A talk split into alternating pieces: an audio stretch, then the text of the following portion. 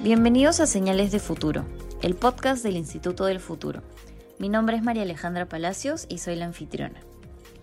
El día de hoy hablaremos sobre el retorno a las clases presenciales que inician en marzo de este año en los colegios a nivel nacional. Para conocer si estamos preparados y cuáles son los cambios que han surgido con la pandemia en el modelo educativo que tenemos que adaptar a la presencialidad, Estamos con Pilar Apiani. Ella es directora académica nacional de la Red Futura Schools. Bienvenida Pilar, muchas gracias por acompañarnos. Cuéntanos un poquito cómo ha afectado en la educación de los niños y jóvenes el cambio en el modelo educativo que se ha dado por la pandemia. Nosotros hemos escuchado durante todo este tiempo que el tema de que nuestros estudiantes estén aprendiendo desde casa genera una serie de debilidades en el tema de la socialización, en el tema de aprender a trabajar en equipo, de aprender a desarrollar algunas habilidades socioemocionales que se trabajan de manera directa cuando nuestros estudiantes están cara a cara en los colegios. Eh, y eso es un problema, ¿no es cierto? El segundo problema es el que está vinculado al tema de eh, qué tan ¿Qué tanta certeza tenemos sobre el desarrollo de las competencias de nuestros estudiantes? Realmente los niños que empezaron en inicial de cuatro años y que ahora pasan a primer grado, han recibido el aprestamiento necesario. Los de primer grado que aprendieron a leer y a escribir en remoto, ¿realmente saben leer y escribir? Son algunas de las preguntas que, tenemos, ¿no? Y, y si lo ponemos en el otro extremo es, los chicos el otro día veía un TikTok de una chica de 17 años que decía, yo soy la generación de la pandemia y he estudiado y he pasado gran parte de, mi adolescencia encerrada en mi casa. Y eso también impacta, ¿no? Impacta en el proceso de ingreso a las universidades, de elección de futuro, tal vez de, propio desempeño de los estudiantes. Y todas esas preguntas y dudas y problemas son realmente válidos y son temas que tenemos que abordar con mucha practicidad y con mucho sentido de responsabilidad de futuro. Nosotros hemos sacado de alguna manera provecho de eh, la virtualidad y tenemos a nuestros estudiantes que aprenden en comunidades diversas. Entonces los chicos se conectan en sus clases remotas, pero no estudian solo los de ICA con ICA, los de Chiclayo con Chiclayo, sino eh, conectan y estudian entre todas las sedes de futuro. Entonces tienen sesiones de clases que los hacen ver el mundo de una manera diferente. No es lo mismo, y normalmente a veces pongo este ejemplo, no es lo mismo eh, para un niño que vive en Piura el impacto o el significado del fenómeno del niño que para uno que vive en Ica o que vive en Tacna.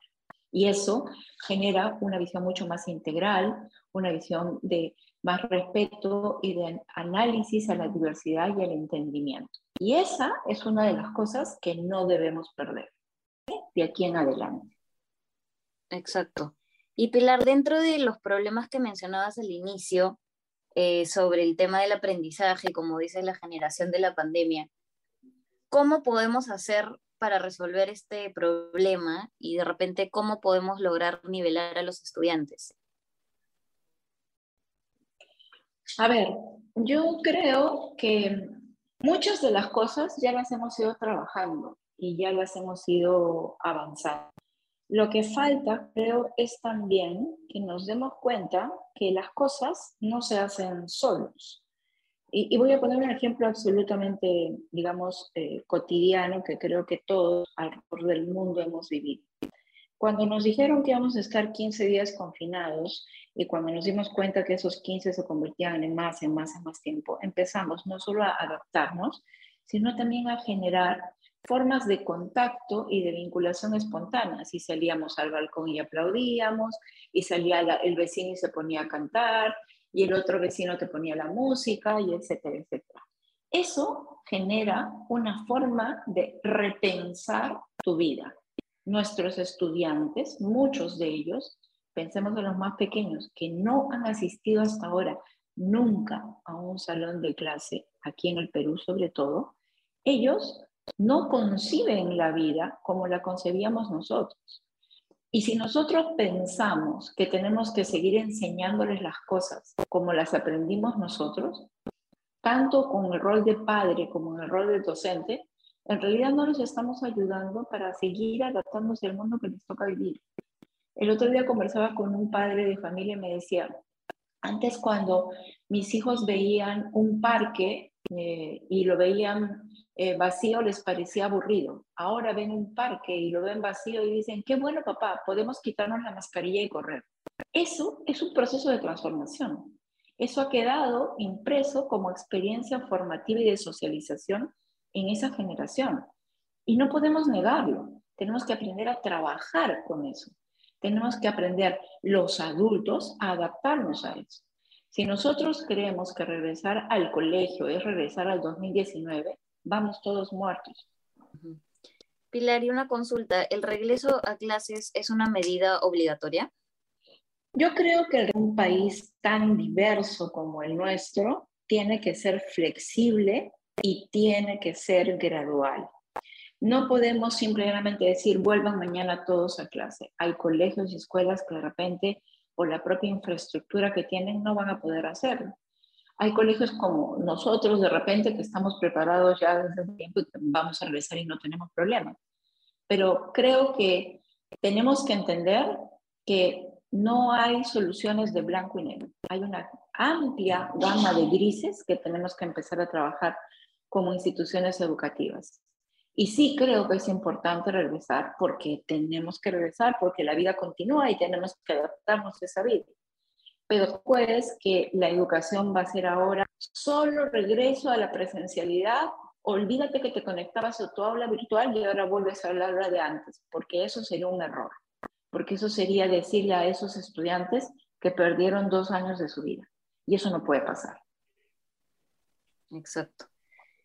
Pilar, ¿y cómo garantizar la seguridad de los estudiantes, de los profesores y de todo el personal que trabaja en las instituciones educativas? También, ¿cómo prepararse ante un posible caso COVID, por ejemplo, en los estudiantes, para no pausar y retornar a lo mismo? El cambio es normal y el cambio genera miedo. Las instituciones educativas estamos trabajando muy seriamente para el retorno a la semipresencialidad o presencialidad, muy seriamente. Hay protocolos de bioseguridad, protocolos de distanciamiento. Estamos siendo muy respetuosos de las normas y de los parámetros que está poniendo el Ministerio de Educación. Y en esa línea vamos a trabajar todos como comunidad para que esto funcione. Pero los primeros responsables de esto también son los papás. Si tú al papá le dices, usted va a dejar a su niño en la puerta del colegio y no ingresa, es una corresponsabilidad entender que no puede entrar a dejarlo hasta, hasta la carpeta porque está eliminando la creación de un espacio de bioseguridad, por ejemplo, para ponerte un ejemplo. Sin embargo, por más precauciones y temas que muchos de nosotros hemos tomado en nuestra vida cotidiana, tenemos un altísimo nivel de contagios. ¿Por qué? Porque la gente se relaja, porque pronto se olvida, porque uno de repente no tomó todas las precauciones, porque uno tenía que usar la mascarilla específica y no está usando esa, sino solo una de tela porque es más bonita, etcétera, etcétera, etcétera. Esa es la vida. Y las escuelas son parte de la vida. Los colegios son parte de la vida. Que van a haber contagios, probablemente, porque son, es parte de la vida.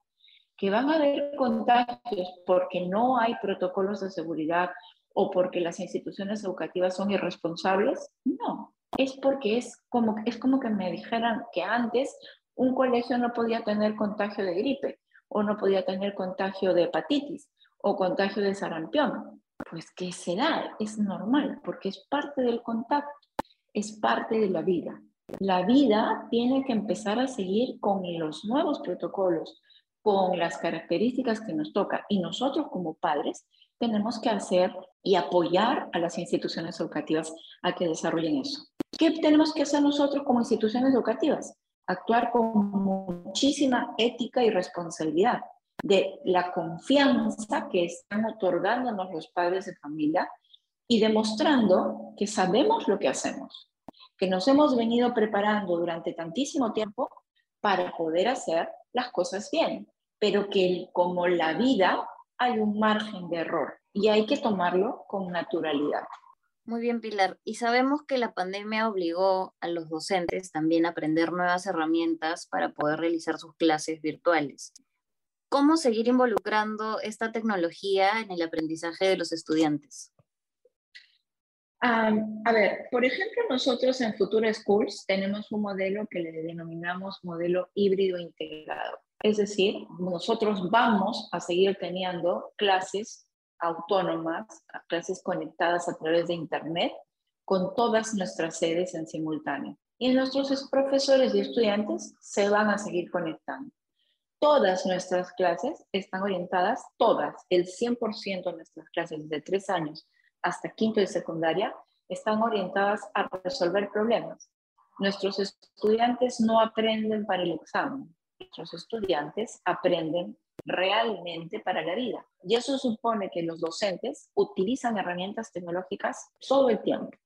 Nosotros tenemos tres tipos de laboratorios donde los estudiantes, de acuerdo a su grado y a su edad, van a trabajar de manera cooperativa y colaborativa con estudiantes de otras ciudades. Combinar las herramientas que fortalezcan, por ejemplo, el proceso de aprendizaje y de lectoescritura, junto con las herramientas virtuales, porque esa es la vida ahora. Yo no aprendí así y no porque yo no aprendí así y ahora los estudiantes aprenden de esa manera, es que está mal, es que es simplemente distinto, es una realidad distinta.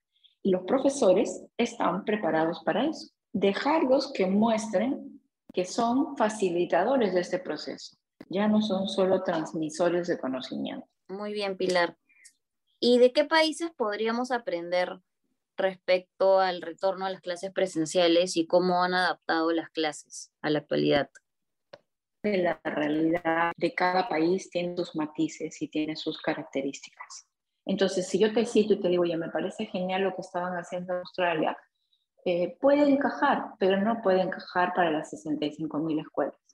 Y o te digo, mira, me parece espectacular el tema de la combinación de la semipresencialidad con las aulas autónomas o con las aulas eh, eh, virtuales que siguen manteniendo algunos países como Alemania y como España. Es genial, pero probablemente no va a encajar nuevamente en las 65.000 escuelas que tenemos. Creo que lo que nos toca a nosotros como peruanos es demostrar que tenemos que ser capaces y que estamos en la capacidad de poder hacer sinergias y aprender de las experiencias de otros. La responsabilidad histórica que tenemos en este momento es mucho más grande que decir, oye, tú eres mi competencia, oye, tú eres colegio público, ah, tú eres colegio rural. La responsabilidad es muchísimo mayor.